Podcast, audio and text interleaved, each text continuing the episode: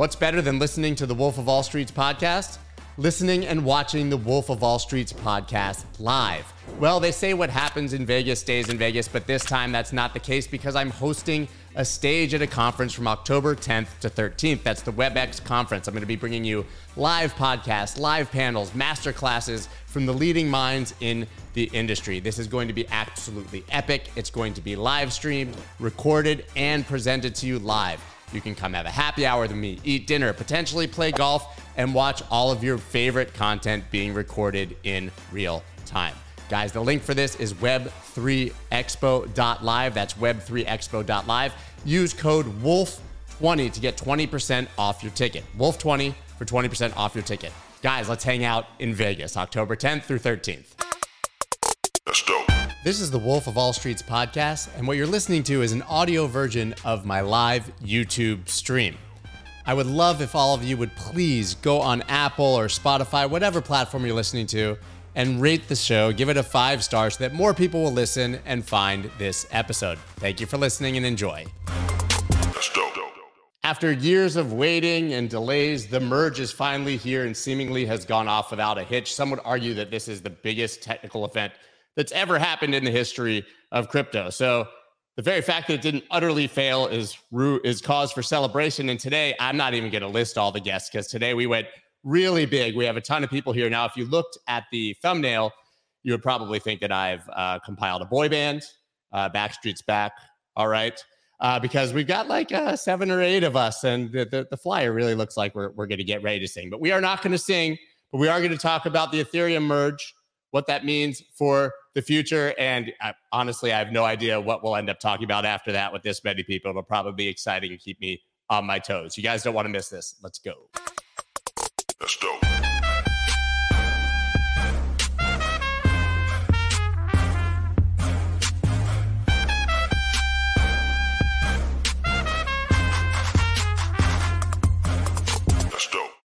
What is up, everybody? I'm Scott Melker, also known as the Wolf of All Streets. Before we get started, please subscribe to the channel and go ahead and gently caress the like button. You guys can actually do whatever you want to the like button. There's no judgment here. This is a judgment-free zone, so just do the like thing.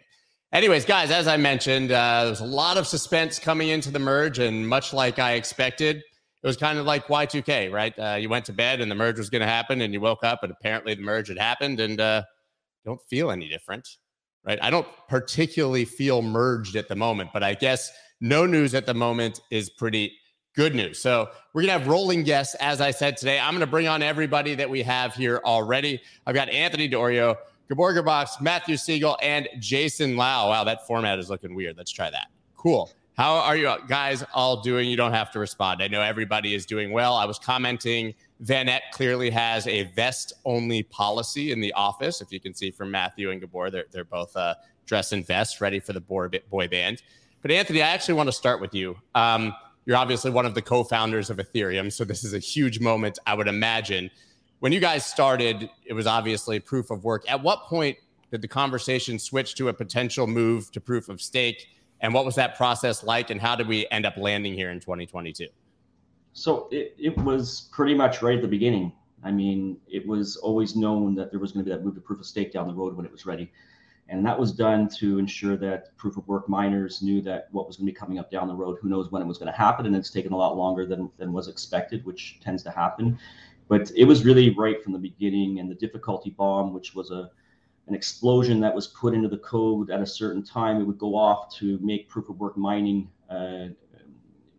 not possible, was always planned, and it's been delayed year after year, that bomb. But pretty much from day one, it was in the mix that would eventually turn over and to get proof of work miners aware that that's what was coming.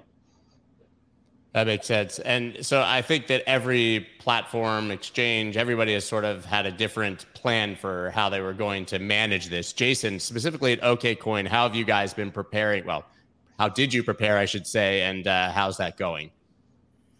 I think over here, we're just glad that it went so smoothly. We had teams up all night, obviously. We had all these plans in case things didn't work out.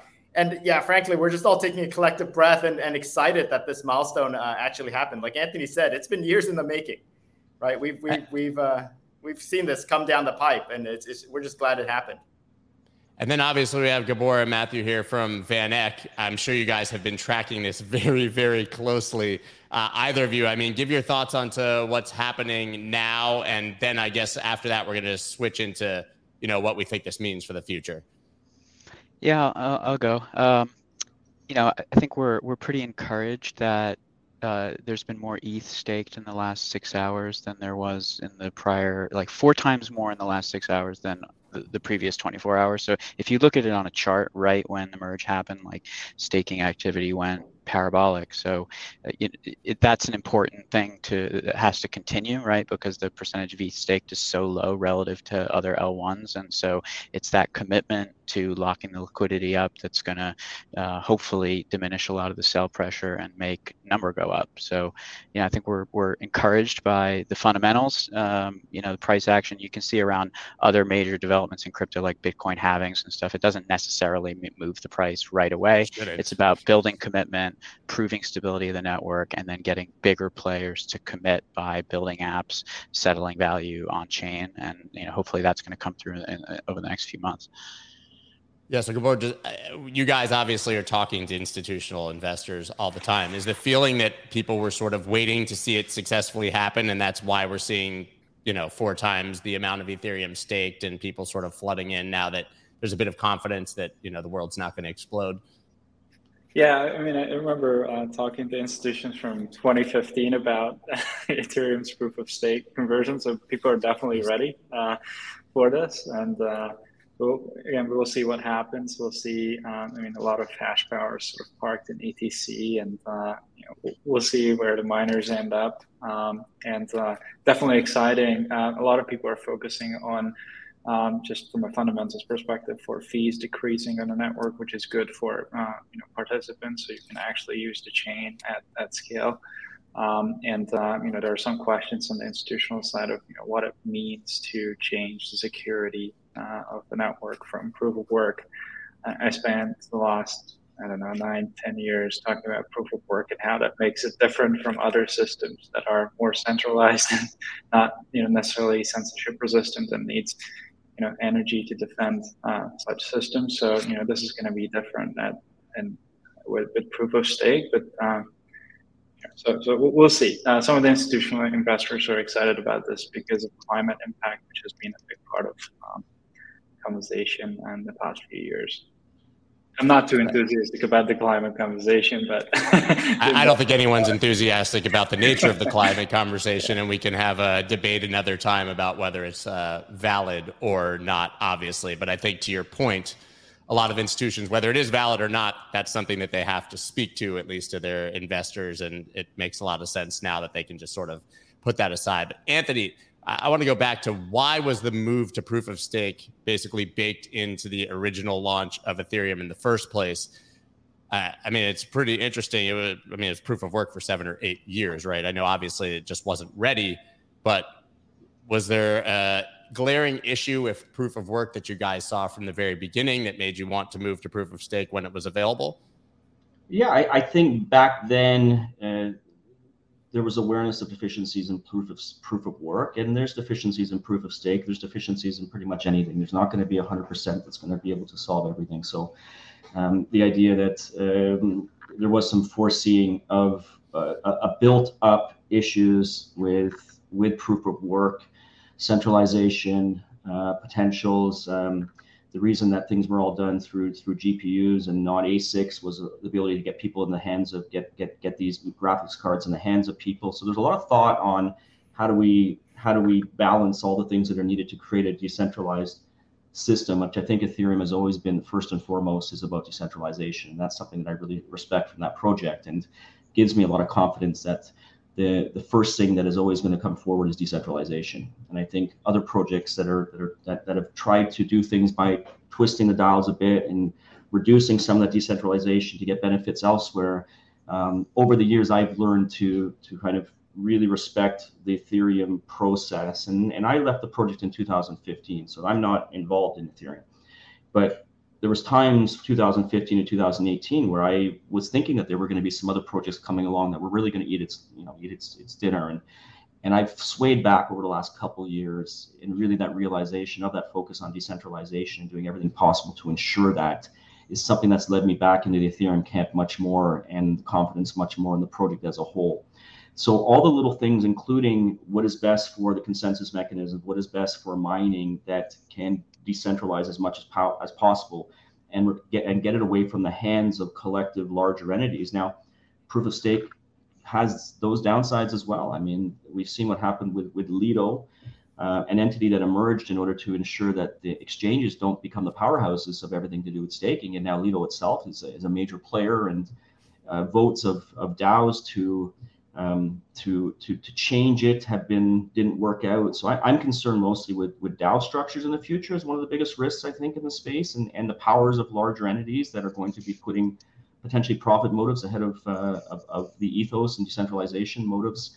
That's where I think there's concern. So yes, back in the day, there was definitely awareness of what would be a system that would be the future and could limit some of the potential issues. There was a lot of talk of energy conservation, and that was a factor as well back then in the thinking along the way. But it was a bunch of things where there was foresight with a team that could see in the future of where things are heading. And that's really what we did. Very good at seeing where the future was going. The people involved were Bitcoin people that saw where that was heading. We then started Ethereum based on deficiencies we saw with Bitcoin and doing further advanced things. And all the formulas come together to build what Ethereum is today. And a lot of it was considerations such as that move to proof of stake right from the beginning. That's where it's heading, and giving people the warning that's where the future would be. Gabor, you mentioned before that people are looking forward to a reduction in fees, but to my understanding, that's not really in the cards, at least at the moment, right? I mean, I think there's been obviously a lot of... Yeah, I didn't say that myself, but... No, I said, Gabor said the institutional investors. I'm not putting the words in his mouth. Yeah, eventually. But I think that like one of the things that there's been a lot of, I think, just confusion about what the merge really means, right? A lot of people think it's going to become faster and cheaper. Not really going to happen right now, correct? Anyone can jump in. Jason, I see you nodding your head. You're completely correct. Yeah. There's no difference. You wake up today, you may not even have known the merge happened. It didn't matter for an end user or developer or something like that. It didn't matter. It's a step-by-step process. It's a key part that's going to lead to those eventual wins down the road. There were a lot of things that needed to get done to prepare for it. I run a number of nodes. We had to make sure that we did things properly in order to do that for our clients and our customers. But yeah, most people aren't going to see anything. They're going to just see that they still have their ether, and they're going to hopefully hold on to it and wait to see what comes out of this before making any decisions, like exporting their private keys in order to get the proof of work coins. So it kind of wait and see what's going to happen over the next few days is what I think most people are doing. But yeah, a lot of people aren't going to see any changes. Got it. Here's a question that's going to be a trap, and none of you are going to probably want to answer. Why are Bitcoiners so angry about the merge? Mm-hmm. Anyone? I can answer that. Oh, sorry. Go ahead, Anthony. You should go ahead. I'm curious about you. I think, first of all, generalizations like that don't really help to really set the stage. There's not this all Bitcoins thing. I'm a big Bitcoin. I said it was a trap. Yeah, that's okay. I hear you, and I'm just going to caveat with a little bit of. There's a lot of people that just are transfixed on Bitcoin, and that's fine. They see it as a superior system, and they could be very well right.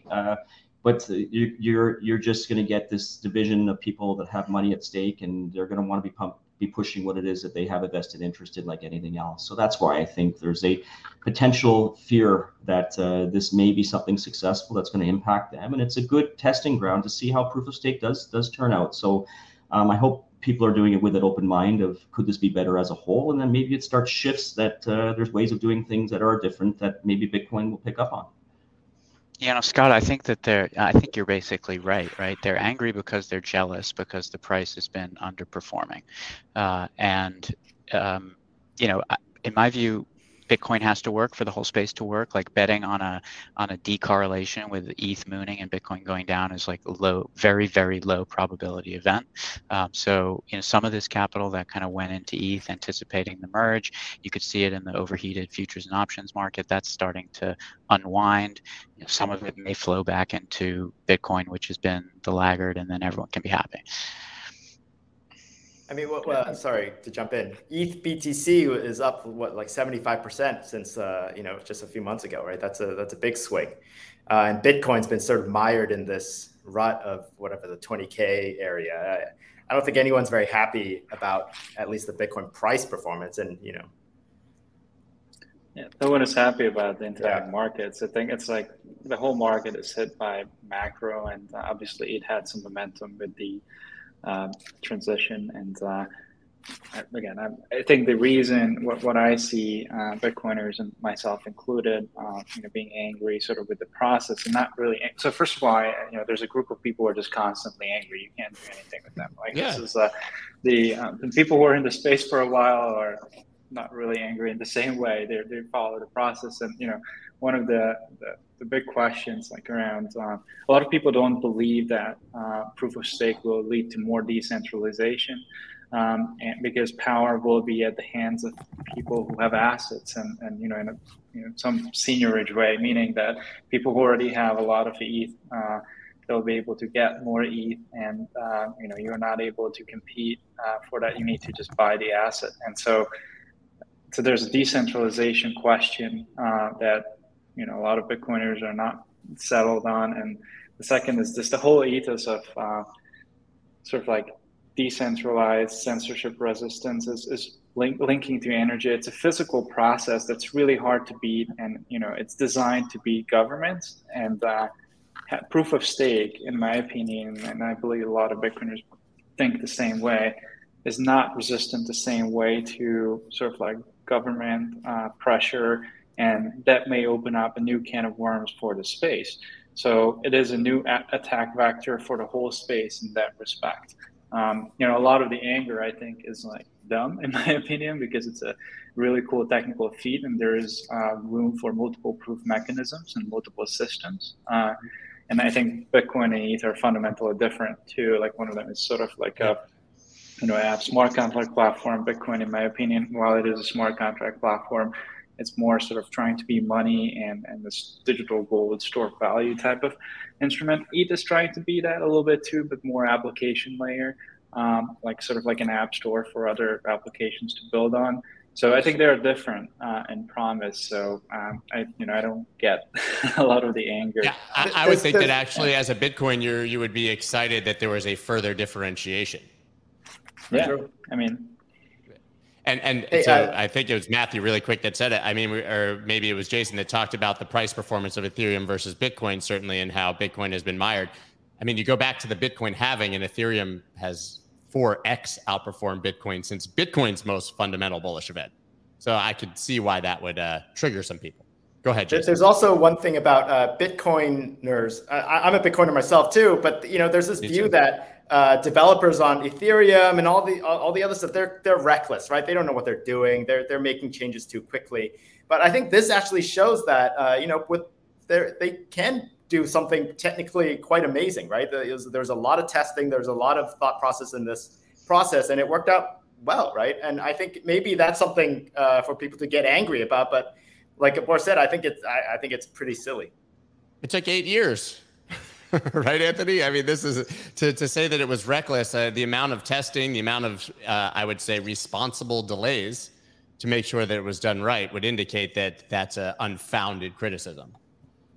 Yeah, I would think so. But could there still be issues that emerge? Definitely. Sure. When the right time is. But I think that they've always made sure that they try to be ready as much as possible and delay things with good cause. Yeah.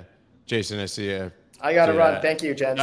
Thank you guys, Jason. And we actually have another one of your guys' favorites. Nimrod and I always have the funniest conversation somehow, but I'm going to bring on Nimrod Lehavi as well. And he's dancing currently in low res. How are you, man? Nice to have you. Oh, good. Hey, guys. Hey, Nimrod. What's up?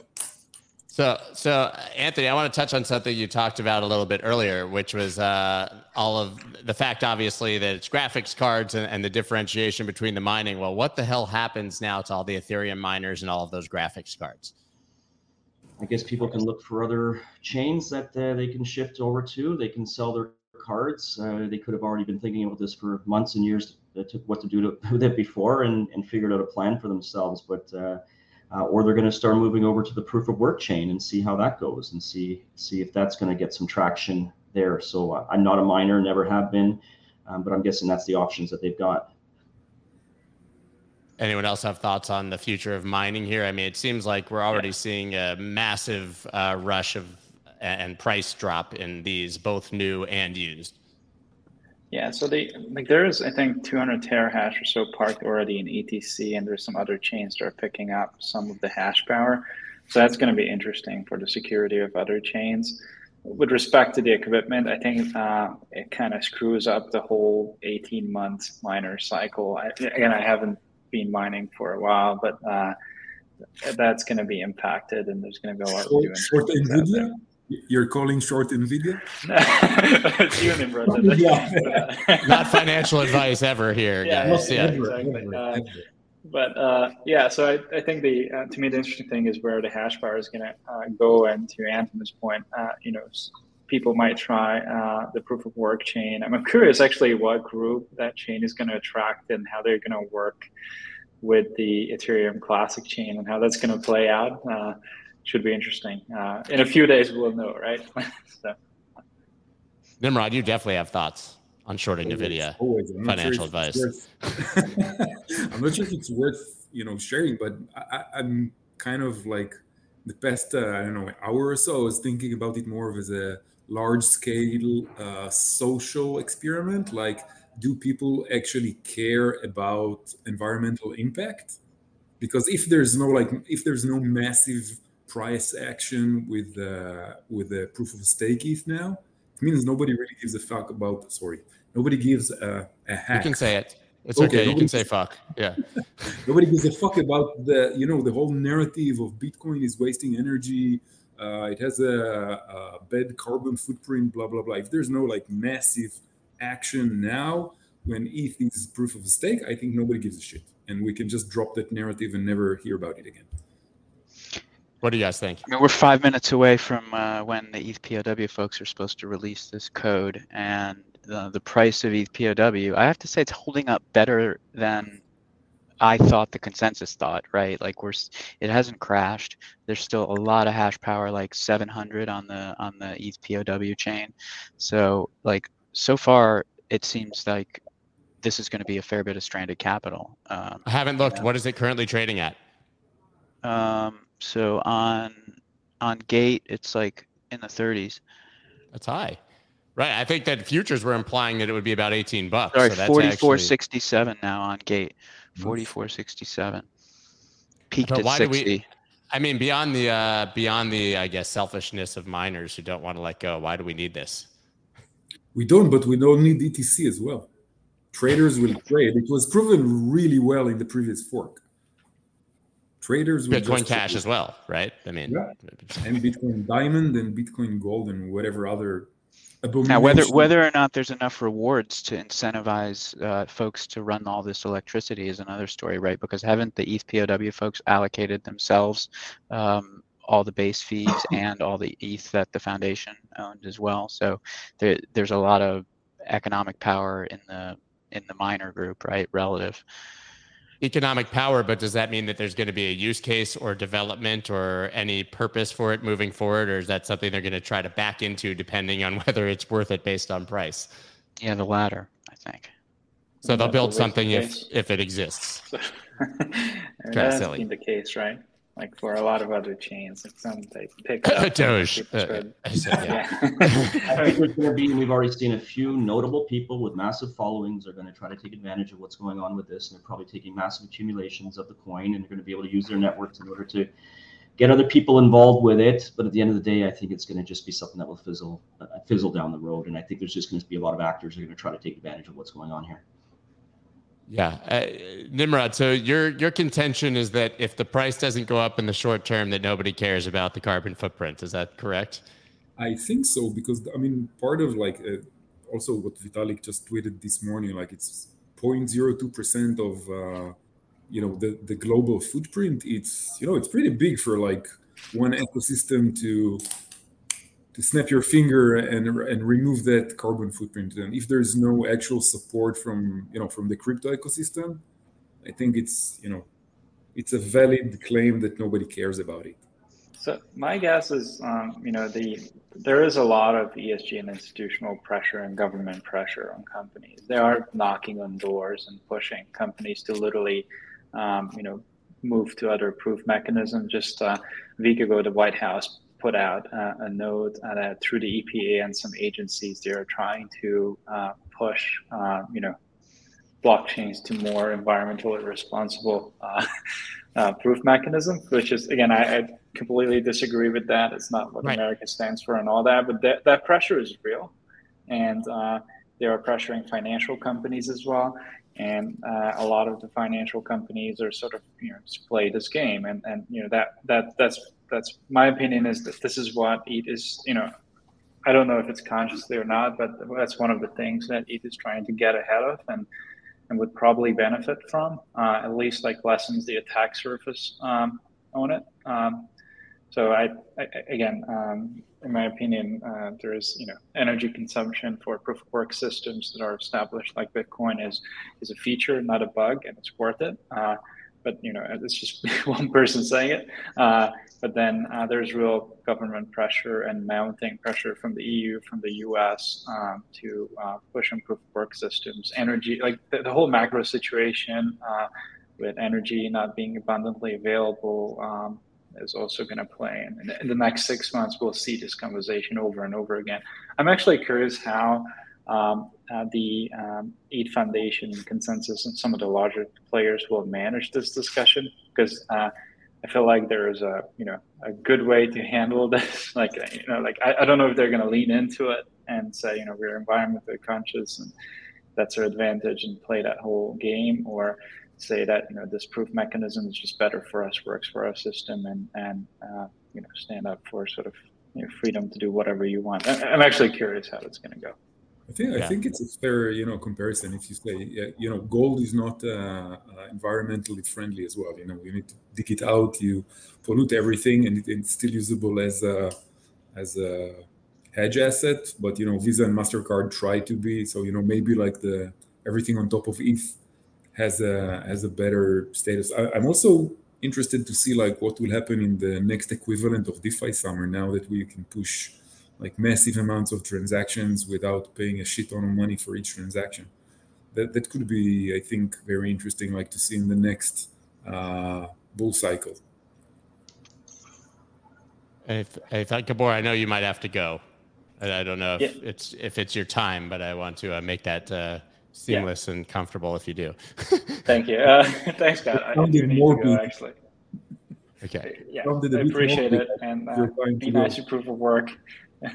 Yeah. Well, I mean, talk about, and as Gabor enters, we've got Pierce Crosby here from TradingView to add as well. But now we've got a lot of people on the screen. This is aggressive.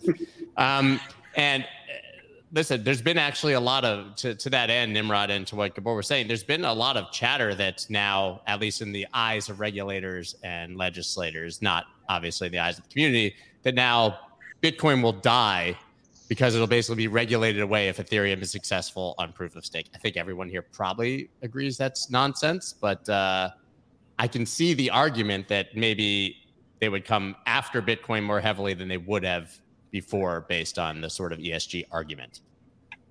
I think it'll be more difficult for them. I mean, if anything, not picking a fight, Anthony, but Bitcoin is still more decentralized. So if they want to shut it down, it'll be much more difficult. So again, I think I think everybody here agrees that it will be practically impossible to regulate off Bitcoin just because ETH proof of stake. No, but they could make like higher tax rates on capital gains from proof of work generated profits, or make it a lot less attractive for institutions, right? By just with harsher regulation. I don't think anyone believes Bitcoin's going anywhere. I just think that the argument there is exactly what Matthew's sort of alluding to. That just make it a lot more difficult and make it more attractive to be in other assets. But to Nimrod's point, like let's see if anyone actually cares that this is now more green. And I just think like the bull case is that a very large multinational company or sovereign decides to settle a bunch of value on Ethereum, right? Like even yesterday, there was news on the tape that Russia is going to be trading oil in a handful of cryptocurrencies that are yet unnamed. So will one of these multinationals or sovereigns like look at the new Ethereum proof of stake chain, do several months of due diligence and say like, okay, we're going to pick ETH? Like the probability of that happening has to be higher than it was 2 days ago, but it's going to take some number of months to confirm like whether it happens or not. And if over-regulating Bitcoin, how would the regulator consider if you trade repped Bitcoin on ETH? Yeah, it's nonsense. It's not going to work. Yeah, exactly. But they can make the big institutions, which we can debate whether we want them here or not, but it can make the big institutions just say we're not going to touch it, right? And so the volume goes elsewhere. I don't think that there's any argument that it's going to remain. I mean, Anthony, I would love to hear your response to what Nimrod said about decentralization. In terms of, sorry, we're comparing Bitcoin. He said basically, you made the argument, obviously, the move to proof of stake was going to further decentralize Ethereum. I think that they each have their own challenges of decentralization. So I think that there's potential on one side that people are believing that either way, you're going to have these large power entities ability to take control, and you're going to see already it's kind of centralized in the hands of just a few entities that are controlling so much of the of stuff between Lido and between the top exchanges. So I don't necessarily believe that that they're scot-free, that this is actually going to be something that's not going to lead to eventual centralization. And I think that coupled with DAO structures and DAO powers actually is very troublesome. More and more over the last number of months, I've started to really think about how DAOs could potentially be a major problem when you get people that are joining power to create massive entities that are then incentivized by the monetary gains rather than the ethos of decentralization and other things, which was shown in the votes with Lido to not reduce their size and instead keep growing it. I think it's a big problem. So I don't necessarily agree that this is going to lead to the decentralization that might be thought, and that there could be things over time that weren't thought about, or other things that emerge that are going to enable people with the power to take control of things. So I mean, isn't the D in DAO decentralized, right? We're gonna have to start calling them cows. Well, it's I've thought this for years. DAOs are supposed to be decentralized autonomous organizations, but when you have giving people the ability to vote that don't actually know what they're doing, I like to say it's like telling a plumber to tell what an electrician should be doing. And this is how democracy really works. And it's a flaw of the system, whereby you're just going to get people that are going to vote, I want more money. And they're going to be able to sway these votes, and they don't understand the repercussions and consequences. That's centralized. So yeah, that sounds very... it's democratic, but it's not a very good way of doing things, because those people just don't know what they're doing, and they have too much power to make decisions that they don't know any better. Let them lose market share organically, right? Just let them lose market share organically. It's not anything to be concerned about, right? I think you just described the American market share process. Troubling. I don't get it. Sorry, say again, Matthew. I'm saying that if you think those entities are less efficient because uneducated people are voting, or then just let them lose market share organically. I don't think it's like any type of systemic concern or anything that requires a change in structure. It's like Lido got to where it is because it's a good product. It's not a majority of anything really. If you don't like it, stake somewhere else.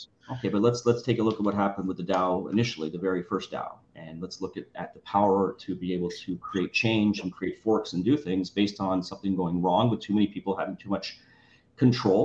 The initial DAO was an experiment whereby people were put a ton of money, $100-something million, into this project that had a bad contract and failed, and people wanted their money back.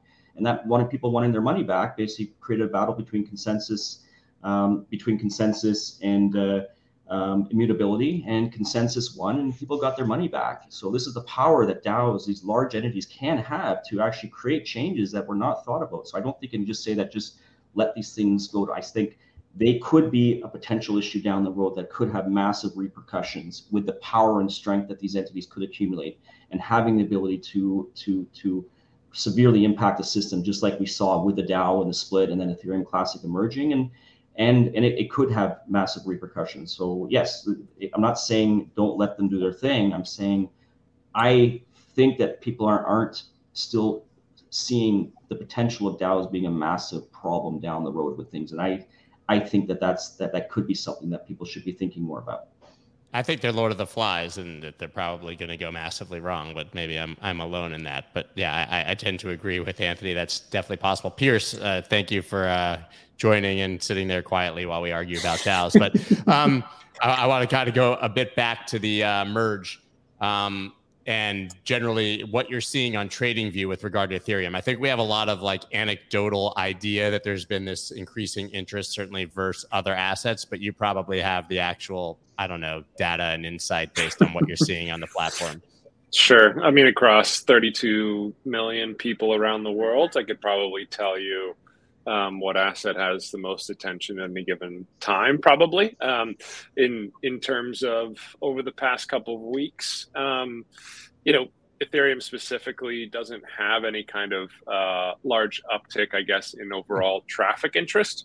And I think broadly speaking is that, you know, a lot of that has to do with, you know, great kind of anticipation, but ultimately in terms of the actual traffic of attention, I think that really comes from a successful merge, not a pre-merge. And, you know, I see it no different than, you know, Fed minutes. I mean, nobody actually pays attention ahead of Fed minutes until the Fed minutes are out. So, you know, in terms of actually seeing a significant shift in attention, you know, you really actually have to have a successful merge before you have that attention switching from people to, you know, whether they're buying NFTs or altcoins to actually say, okay, you know, this is actually something that I can really dedicate time to. And that's because, you know, on average, most people are not super, you know, microsecond traders. You know, it'll take a few days for this to really start to, you know, be understood in the ecosystem is that, wow, we actually do have success. We do have kind of a consensus, and therefore, you know, I can rotate a lot of my attention back to this asset class versus, you know, right now we're all kind of like sitting on the edge of our seats, just excited for what's potential to come. But in terms of, you know, that actual outcome, I still think that it very much is yet to see the investor class more you know, hyper focused on this. And I think that you'll see that over the next couple of days. I do know the number of Ethereum merge events and parties that are scheduled over the next 48 hours is parabolic, to say the least. So there's definitely, you know, within our crews and like within our kind of, I guess, social circles, there is a ton of attention. But, you know, if we're thinking about this from an actual play, from an investment perspective, you know, it's really not mainstream enough for to see any like statistically significant increase in attention outside of, you know, the micro circles of like the really hardcore crypto people. You know, and I think that you'll actually start to see cascading orders of effect into the more retail asset class over the next couple of days, if this is really the success we were expecting overall. Right. For investors and traders, shouldn't we really see the impact of the merge over months and even years, you know, with the deflationary aspect and obviously the supply, you know, issuance reduction of up to 90%? Matthew's out of here. Perfect. So, I mean, isn't that something that should take a long time to really play out? It's, I mean, we keep joking. It's like Y2K, right? You wait for the date to change, the date changes, and you go on with your life. Yeah, I don't really think that, I mean, like in terms of all the anticipation, it really will build up into, in some ways, unless we see the actual impact on chain, you know, a bit of a nothing burger in the sense that, you know, Ethereum is, you know, now much more scalable, much more kind of usable for a bunch of different instances. But beyond that, I mean, I think it just comes down to the overall interest in the sector itself. You know, recently, as of this morning, even I was just looking at, you know, say NASDAQ from a charting perspective versus the major asset classes in crypto. And, you know, the correlation there is still so strong that you really, you know, I mean, my hope in reality is that we do have that divergence, right? But it literally is the exact same pattern. And at the end of the day, until we have a divergence there, I think you'll have a lot of the larger macroeconomic environment kind of being a bit of a burden, if you will. Even if Ethereum, you know, has this really large success, it's kind of you know, we do need to start to see really kind of a decoupling from the NASDAQ and from the larger tech sector before you have that kind of, again, uncorrelated return and really like investor attention overall. So, but I mean, that said, I'm very excited in general because moving this off proof of work in general, it's really interesting to think about what the implications are overall. In terms of DAOs, I'm actually very excited about the DAO implications as well, just because the idea that, you know, these autonomous vehicles can actually, you know, fully control themselves and really build up war chests, if you will, is something I think of as really, really compelling for the space. I don't know, I'm quite a big fan. I'm not actually an owner, but a big fan of like the Nouns projects in the NFT landscape. And they've built up a war chest of, you know, close to 40 million based on kind of the sale of these unique assets, which then, you know, is going to be actually deployed in very, very interesting ways by the DAO itself, you know, percentage owners of this larger decentralized organization. And so if this, you know, in some ways makes it much easier for folks to get behind the concept of DAOs in general, I think that there's a lot of implications there in terms of, you know, a more commonly structured vehicle for kind of the larger crypto ecosystem in general. Anyone thoughts on that? I think that the network will not get congested because too many people are trading cats. So, you know, that's an upside.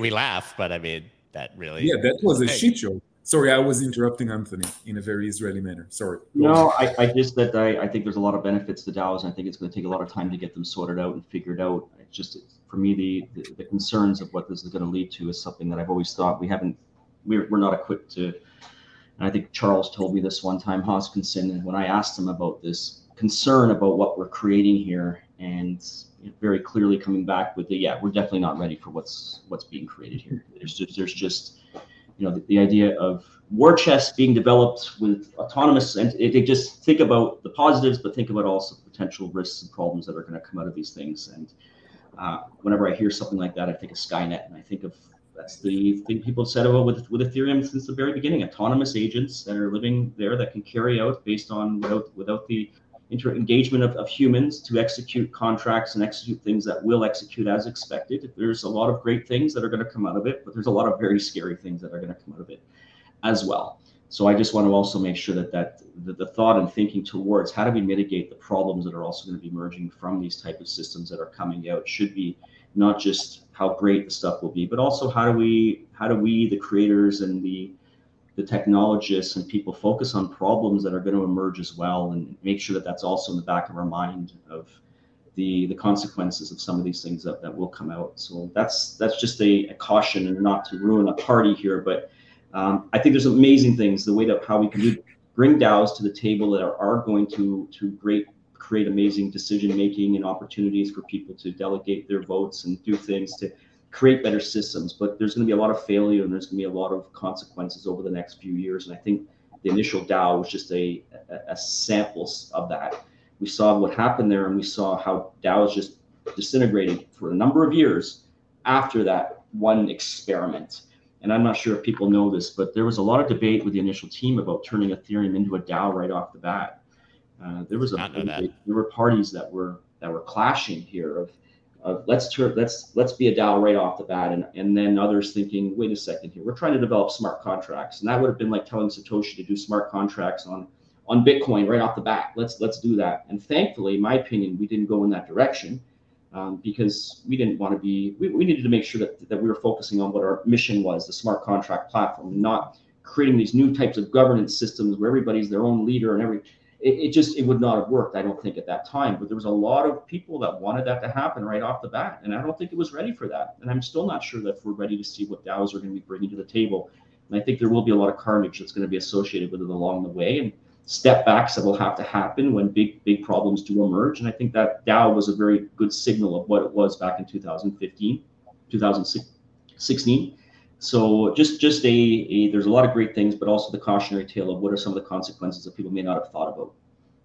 Maybe it's just a symptom of the bear market, but it feels like to me the shine has, I mean, everything, but has worn off the DAO concept in general. I don't even hear people talking about them. I mean, what if DAOs just kind of don't happen? No, it's the same with NFTs. It's the same with everything else. It's get that hype cycle, right? And then it's got to figure itself out with the value that actually comes forward over the years. And hopefully in a slow, steady process, that's not going to have too much problems associated with it. Pierce, you've had some amazing facial expressions in the last 5 minutes. So I know you have thoughts. Yeah, no. I mean, in terms of just thinking about, maybe some of the pessimism around DAOs in general. I think in terms of, what the initial wave of DAOs in terms of like my involvement with projects, maybe in 2018 or maybe even a little earlier, I think there was this initial understanding that, this was going to replace some kind of modern governance structure or something like that.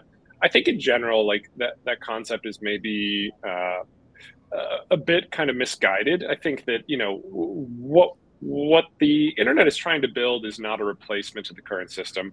It's trying to build a better system in general. And so— Sorry, who are you talking about? Who's trying to build that?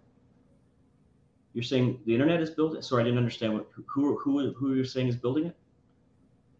In terms of who's actually responsible for building the structure of DAOs? No, just in general, I think you said the internet is trying to be built in. So I didn't understand who you're saying is building that thing that you're talking about. Maybe I just, I thought you said the internet is being built by, and I didn't understand who you meant.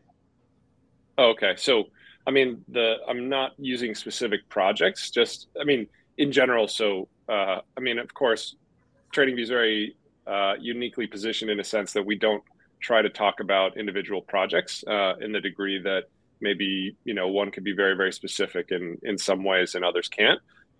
So broadly speaking, when I say the internet, I'm referring to what you could consider to be the actual like darker or deeper web rather than just like a specific chain or specific project. So in aggregate, I think if you think back to what the purpose of DAOs really are initially, I think that everybody has a take on what a DAO could be in specific relation to their chain per se.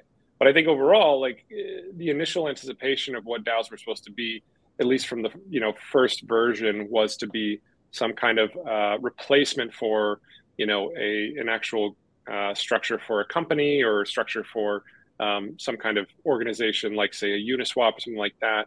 I think like modern takes on DAOs are really just a great way to collaborate with fellow like-minded people. Whether or not you use one specific chain over another, I really think is at the discretion of the user. Whether or not they love one given chain versus another. But broadly speaking, like I said, I mean the point of these is not to replace existing systems. I think it's very, very kind of misguided to want to basically have a replacement for existing systems and saying that, oh, well, DAOs was supposed to be the solution to that. When the reality is like, I don't think they ever were going to be a solution for that. And so when people say that it's a bit of a failure, I question what the framework of what you initially thought, DAOs could be or the first place. Like, I don't think anybody actually anticipated that my cap table would ever be, a DAO. And so, I mean, it's aspirational for sure, but like the realistic aspects is that it's just never going to be that, especially when it comes down to governance and ultimately who's going to take control of a company. If, you're doing something illegal, it's not going to be an autonomous vehicle. It just simply can't, especially when you look at giant charts like the one that was shared around 2 weeks ago where, Amazon is essentially running half the servers that are more or less responsible for all the nodes on the network, So like, this idea that, oh, we're going to have a completely decentralized autonomous organization. There's so much systemic risk in that it's just the premise is basically broken from the get-go. So, but that's all to say that, like I said, within that lens of this is not a replacement for an existing system, I still do think that there's a ton of value in creating these autonomous organizations. And really pseudo-autonomous is what I'm trying to get at, because the reality is there will always be some kind of systemic risk to these type of projects in general. But, I'm involved in a project most recently, which is like an NFT project. But more than anything, it's actually just a great way for people to come together in like a collective agreement, like, hey, you know, this is a hilarious project. I mean, basically, the premise is a meme in itself, right? And so, but this is a great way for me to collaborate with actually 69 of my friends in kind of like an autonomous fashion. We all have to vote to actually determine what we do with the treasury that we're building. But at the end of the day, like, this is a very simple way for us to have fun together. And, you know, I'm not trying to replace a cap table or anything like that. I'm just like building fun projects on the internet. Like, people that get like super like, you know, kind of like disgruntled about how, you know, I can't replace my cap tables and stuff like that. I was like, yeah, I never wanted to. I just wanted to have something to like actually collaborate with my friends on the web in general. So I think that that's kind of like what I'm really excited about, is kind of this very new experiment, not like trying to replace existing experiments. And I think in general, people that are, you know, coming to Ethereum to replace existing projects.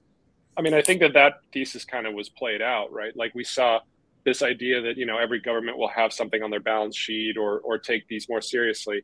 I just don't think that we're seeing that. Like, in reality, that was like, that was like the thesis of 2020, right? Like, it never occurred. And so like maybe one or two, you know, like, I talk about that all the time. I mean, if you go back to, you know, August of 2020, Saylor buys Bitcoin, obviously puts it on the balance sheet. Tesla follows up, you see Square, and then nothing, right? And we thought that we were going to see billions and billions of dollars from sovereign wealth and from sovereign nations and from corporations pouring in. And what did they do? They all gave Andreessen Horowitz a few billion dollars to invest in Web3. But maybe that's what happened. But that doesn't mean that it doesn't mean. That, go ahead. Maybe just a step on the way, just like, you know, crypto Bitcoin and Ethereum and other cryptocurrencies are just a step on the way to change the financial system. I would like to challenge it. I think that DAOs are, you know, a step in the way of creating more decentralized. And I would love, you know, I hope none of my previous investors hear me. I had a horrible time with investors. I would have loved a DAO instead of the board fights. I would, you know, for 100%. And I think that to a certain extent, at least many of the projects that are considering DAOs for certain activities are absolutely looking to replace existing systems. Just like Bitcoin was initially created. And I think that most of the, you know, the initial crowd that, you know, was kind of sucked into the Bitcoin rabbit hole was so lured because it's, you know, once in a lifetime event where you can join a completely parallel potential financial system, which isn't so fucked up to the bone in every step of the way. So I would love, you know, I'm happy to accept our new overlords with DAOs. Yeah, I think that it's just because we haven't seen stuff yet. It's never going to happen. Sure. I do think it's going to happen in the future. And I do believe that Ethereum and technology similar will change systems. And I think that you can consider Ethereum to be a DAO. And I think that it's just, stepping stones. These are things that just because they haven't done this yet, or it didn't happen the way that we thought would happen with people getting into Bitcoin and putting it on their balance sheet, it doesn't mean it's not going to be happening a few years from now, and there'll be a better way to sort it out and it'll progress. So I do think that it will be massive change in systems over the years. It's just a matter of the when. Yep. Here's what you described with Amazon Web Services, basically everything being based on it. I mean, that's also one of the arguments a lot of people make against proof of stake. Well, right? No matter how decentralized you get, you still can be shut down by a centralized authority if the internet. Yeah, there is no cloud, right? I mean, there's no cloud. It's just somebody else's computer. As long as this is the change that needs to happen, and it's what I'm personally working on right now. Is that, you know, all of my infrastructure for Jaxx. For those that don't know, I run Jaxx Liberty. My company Decentral makes that product, and we're in 120 countries, and we support many different chains. And all of our infrastructure is on AWS right now. Yeah. And we're changing that. And I've, over the last 10 years, we've been building our infrastructure and building things to eventually get it in the hands of individuals. Because I have this theory that you just can't have a user-controlled internet, which is what Web3 is promised to be, without the actual person being their own server. And in order to do that, there needs to be easy-to-run hardware devices that anybody can plug and play to be their own node and their own server, to send their own transactions, to not have to limit transactions based on government saying you can't send to that address like we've seen recently. So I think the shift is going to be coming, and this is what I'm helping to spearhead with a new product that I'm launching this year, which is how do we turn everybody into their own personal server, their own personal blockchain computer, their own personal server that they can plug and play and connect directly to the protocols of whatever they want and send their own transactions and get all the blockchain data they need. And this is what I've been building for 10 years is how do we empower people with the tools they need to be in control of their digital life, their money, communication, and identity. Jaxx is a non-custodial wallet. The keys are held by the individual, not by us. But we're still a weak point that if our servers go down, our users can't send transactions. So how do we further remove the centralization that is happening now, where we're seeing AWS having 90% of all Ethereum transactions, or we're seeing larger blockchain cloud services providers that if they go down or something happens with them, or they get regulated to the point that they can't be, it's not no longer decentralized, Ethereum's finished. So how do we further decentralize the infrastructure? And that's what I think needs to happen so that these large powerhouses are not accumulating what the Web 2 models have been and putting in the hands of individuals. And that's something that sparked my continued kind of motivation in this space, is that this is what I've done and I'm building, and that's our mission, is to and I've got the computers right here at first glance, but we're building nodes that people can run in their homes very simply, like a PlayStation 5, and have everything they need to be independent, so that if government knocks on my door tomorrow and says, you can't send these transactions to it, you're going to take your servers down off of AWS, it's like, our nodes are being run by our users, not us. And that's what we got to keep moving towards, is the individual being empowered and not reliant on these centralized trust entities or institutions that are right now in control of about 90 to 90-something% of all Ethereum infrastructure, is in the hands of very few centralized trusted entities that could be persuaded or have different motivations than what people on Ethereum really want. And it's easy for developers to build on these systems, but that's kind of having a counter impact where the nodes are being diminished, and we need to increase nodes and increase the decentralization of node infrastructures, and that hasn't been happening. Now we've got like 2 minutes left, so we're going to do a quick fire round. Everyone's thoughts on what happens with Ethereum, not fundamentally, but I guess more just interest. Do you think that now that the merge has been successful, Pierce, like you were saying, you know, we need to wait for it to actually happen. Do you think that we're going to see sort of a mad rush for interest over the next few months in Ethereum versus everything else? And then we'll close up. So in terms of next couple of months, I would say the next couple of months have very little to do with Ethereum, but much more to do with the macro environment around Ethereum.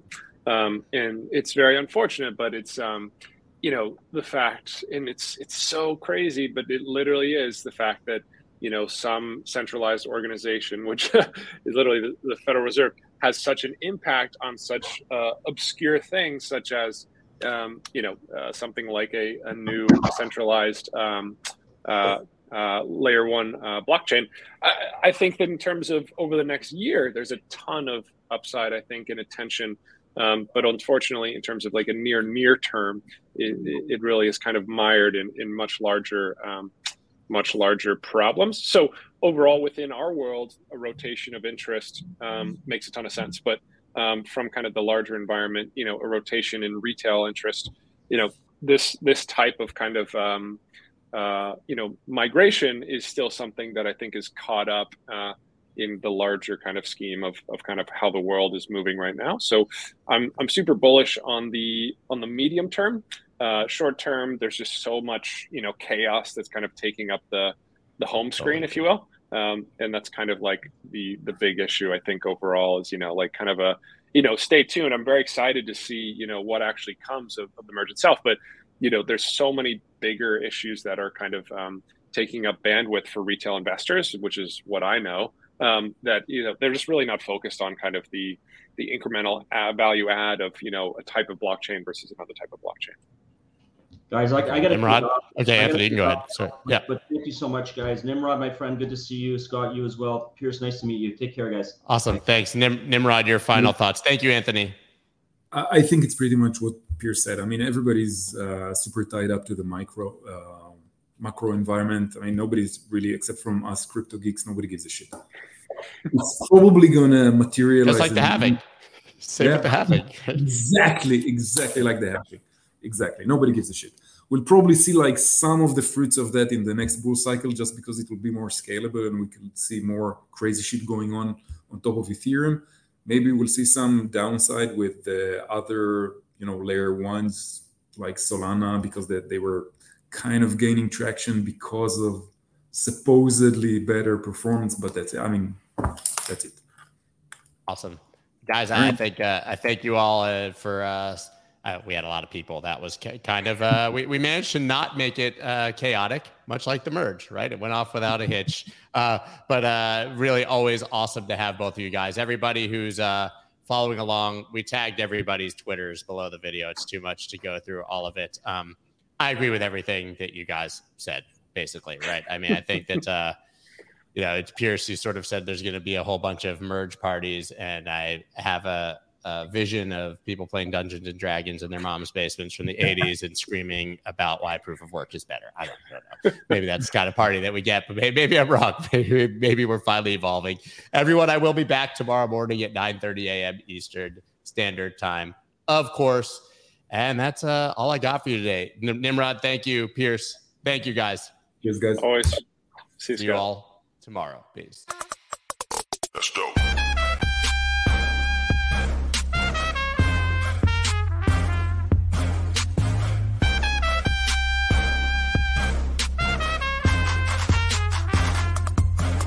Let's go.